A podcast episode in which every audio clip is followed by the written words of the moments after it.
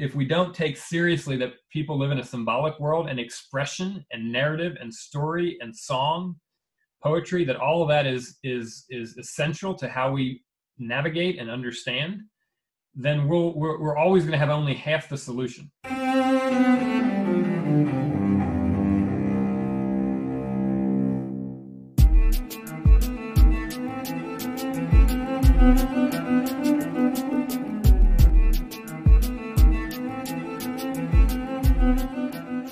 Welcome to Arts Engines.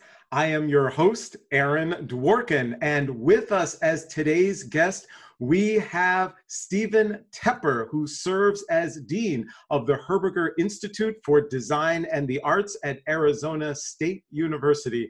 Welcome, Stephen.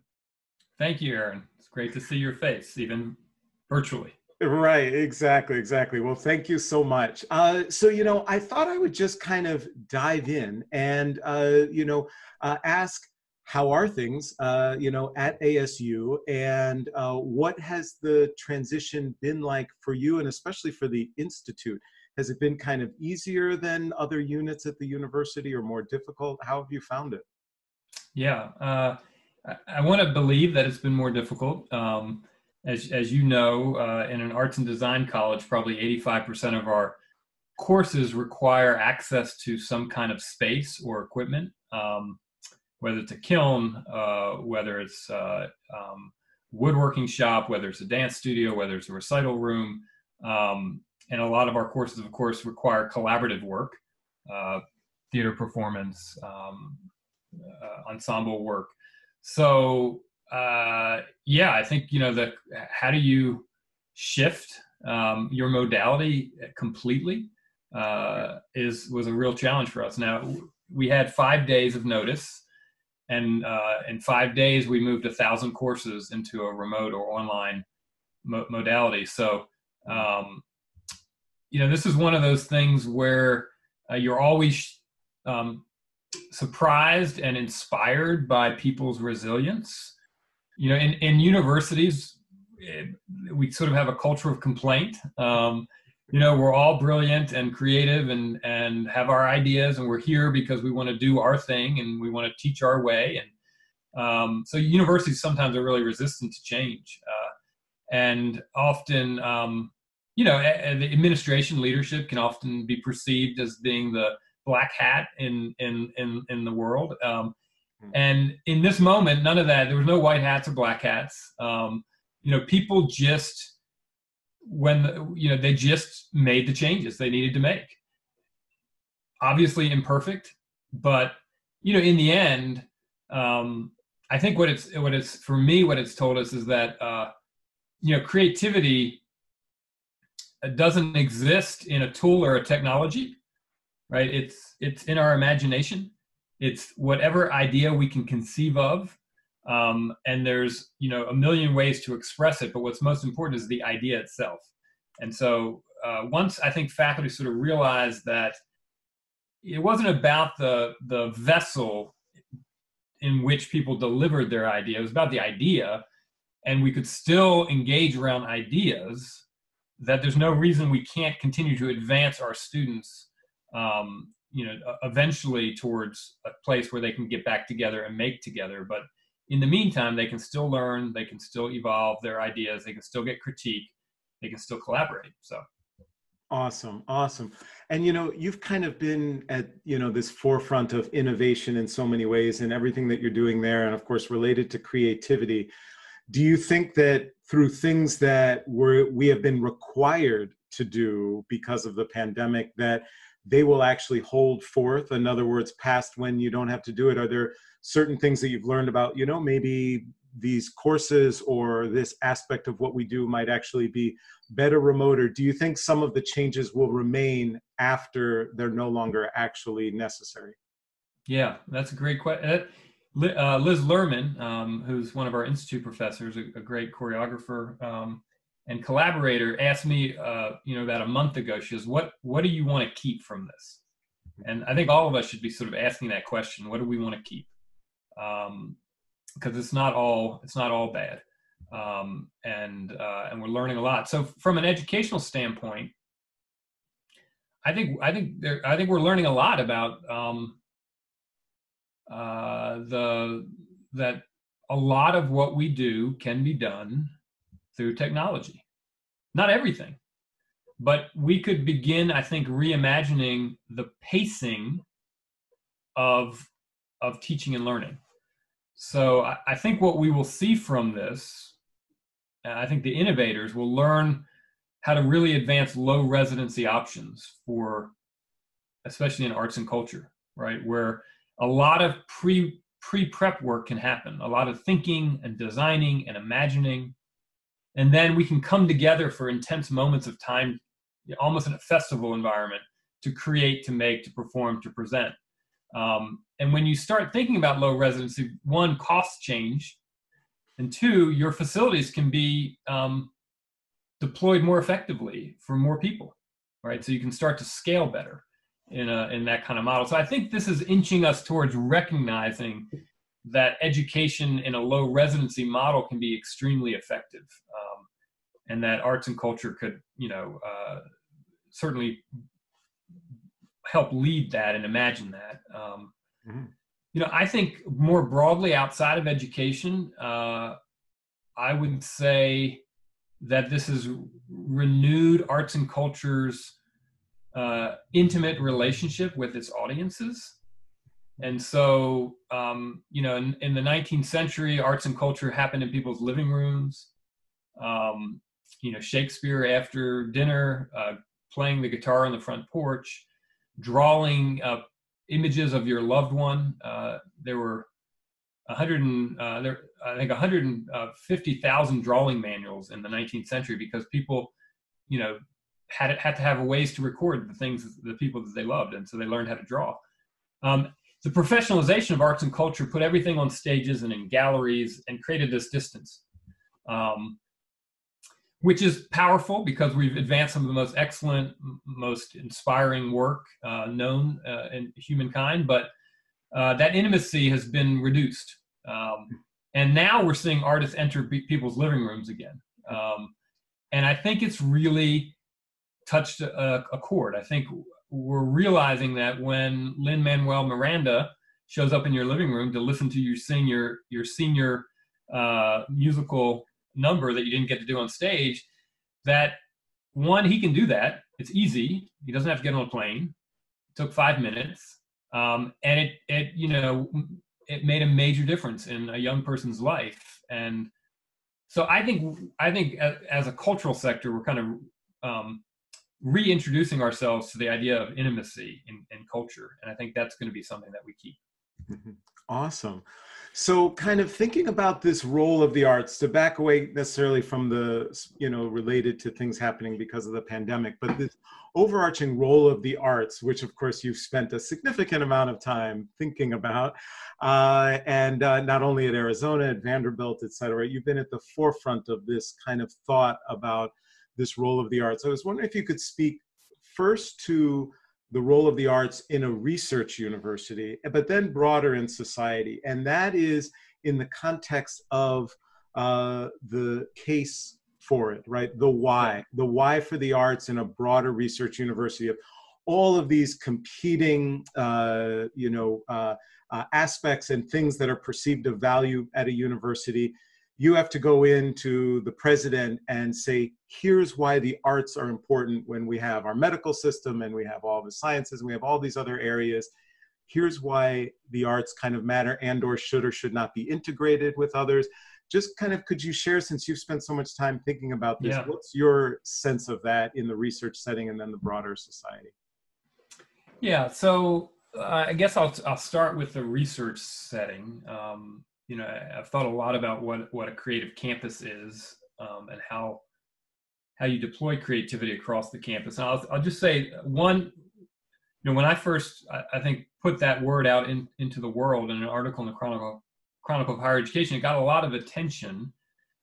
And I've thought I've been thinking about why, like why did it strike a chord? Um, not only in the arts. I mean, I think partly in the arts because it was like, okay, here's a renewed argument for our value, but also in in all parts of the campus. Uh, that word creativity sort of mattered. And so, uh, one hypothesis I've come to is that um, you know universities have historically been these special places, almost magical places, right? That that operate a little bit outside of the normal pushes and pulls of our modern economy and bureaucracy and administrative forms of institutions and government. Uh, they, uh, they're, they're, I mean, those of us attracted to them are, are because we, you know, want to be measured by something different than a simple output model. Right? We want to be able to be in collaborative spaces that feel generative. Um, and over the years, universities have really grown to feel and look very much like most other modern bureaucratic administrative units, right? The, our budgets, uh, the way we we count things, um, you know, it, we're we're sort of classic modern bureaucracies, techno bureaucratic places, hmm. and so I think the creative campus for a lot of faculty and staff and students, it's sort of a, a call to reanimating the campus. Um, or what I might call, um, uh, uh, you know, that that the, the sort of magic that we've lost. Um, uh, you know, we want to we want to retrieve that, and I mm-hmm. think the Creative Campus gives us a promise that that's possible. We can work differently. We can work collaboratively. We can do that. We can teach that class we've always wanted to teach. Um, we can think about our value beyond you know simply research grants and a number of credit hours, right? The things that end up becoming uh, uh, the routine ways we evaluate. So I, I, think that's partly why arts and culture can reanimate the campus. Mm-hmm. I think I think there's they can create spaces of collaboration.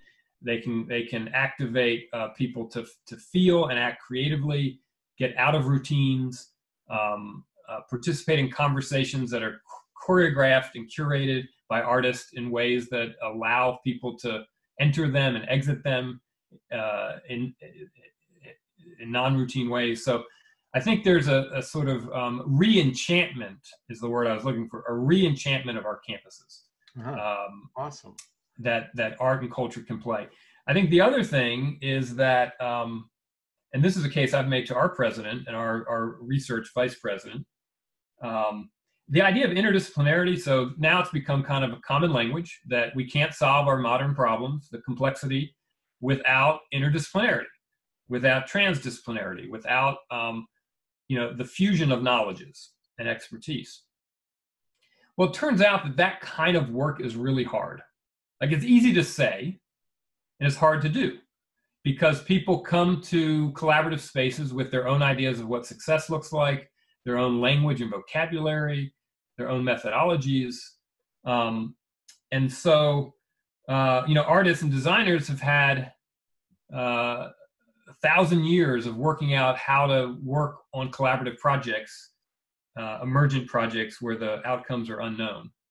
Um, and so, uh, I have said that we sh- we should deploy artists and designers on our campus to help these collaborative teams build the glue and the muscle um, hmm. because we know how to do that work hmm. right we always come together where the, out, the outcome is unknown and it's emergent and we've got to work out different ideas of what success looks like hmm. so part of it is can we use artistic processes and practices and knowledge to help a research university think about collaboration more broadly um, and then i think the other piece is that you know um, I think all of our disciplines, whether it's our, our you know public policy, sustainability, engineering, business, education, public health, uh, you know, they're really open to wanting to have a cultural perspective in uh, integrated into the way they advance knowledge and the way they try to solve problems. Um, and I guess that leads me just a little bridge to the broader question of the role of arts and culture in our society you know, I, am a sociologist and I went to public policy school. When I was at the Kennedy School of Public Policy, um, we didn't, there's nothing in our curriculum. Here we are, we're, we're training the future public administrators, public policy leaders. Art and culture absent, not a single word about arts and culture as a strategy for improving our communities. Mm-hmm. Nothing around creativity and problem solving. So, you know, you learn um, uh, cost benefit analysis, you learn microeconomics, you learn multivariate statistics, you learn decision tree. Do you learn design thinking? No. You know, do you learn um, uh, radical revision? Do you do you learn uh, the process of uh, uh, critical response from Liz Lerman? No, we don't learn any of that. Right. Um, right. And what what's amazing to me is that is that I think the reason is is because uh, you know through our Enlightenment thinking over the last 150 years, we've we've come to see the world as a material world, and the solutions to it are all material.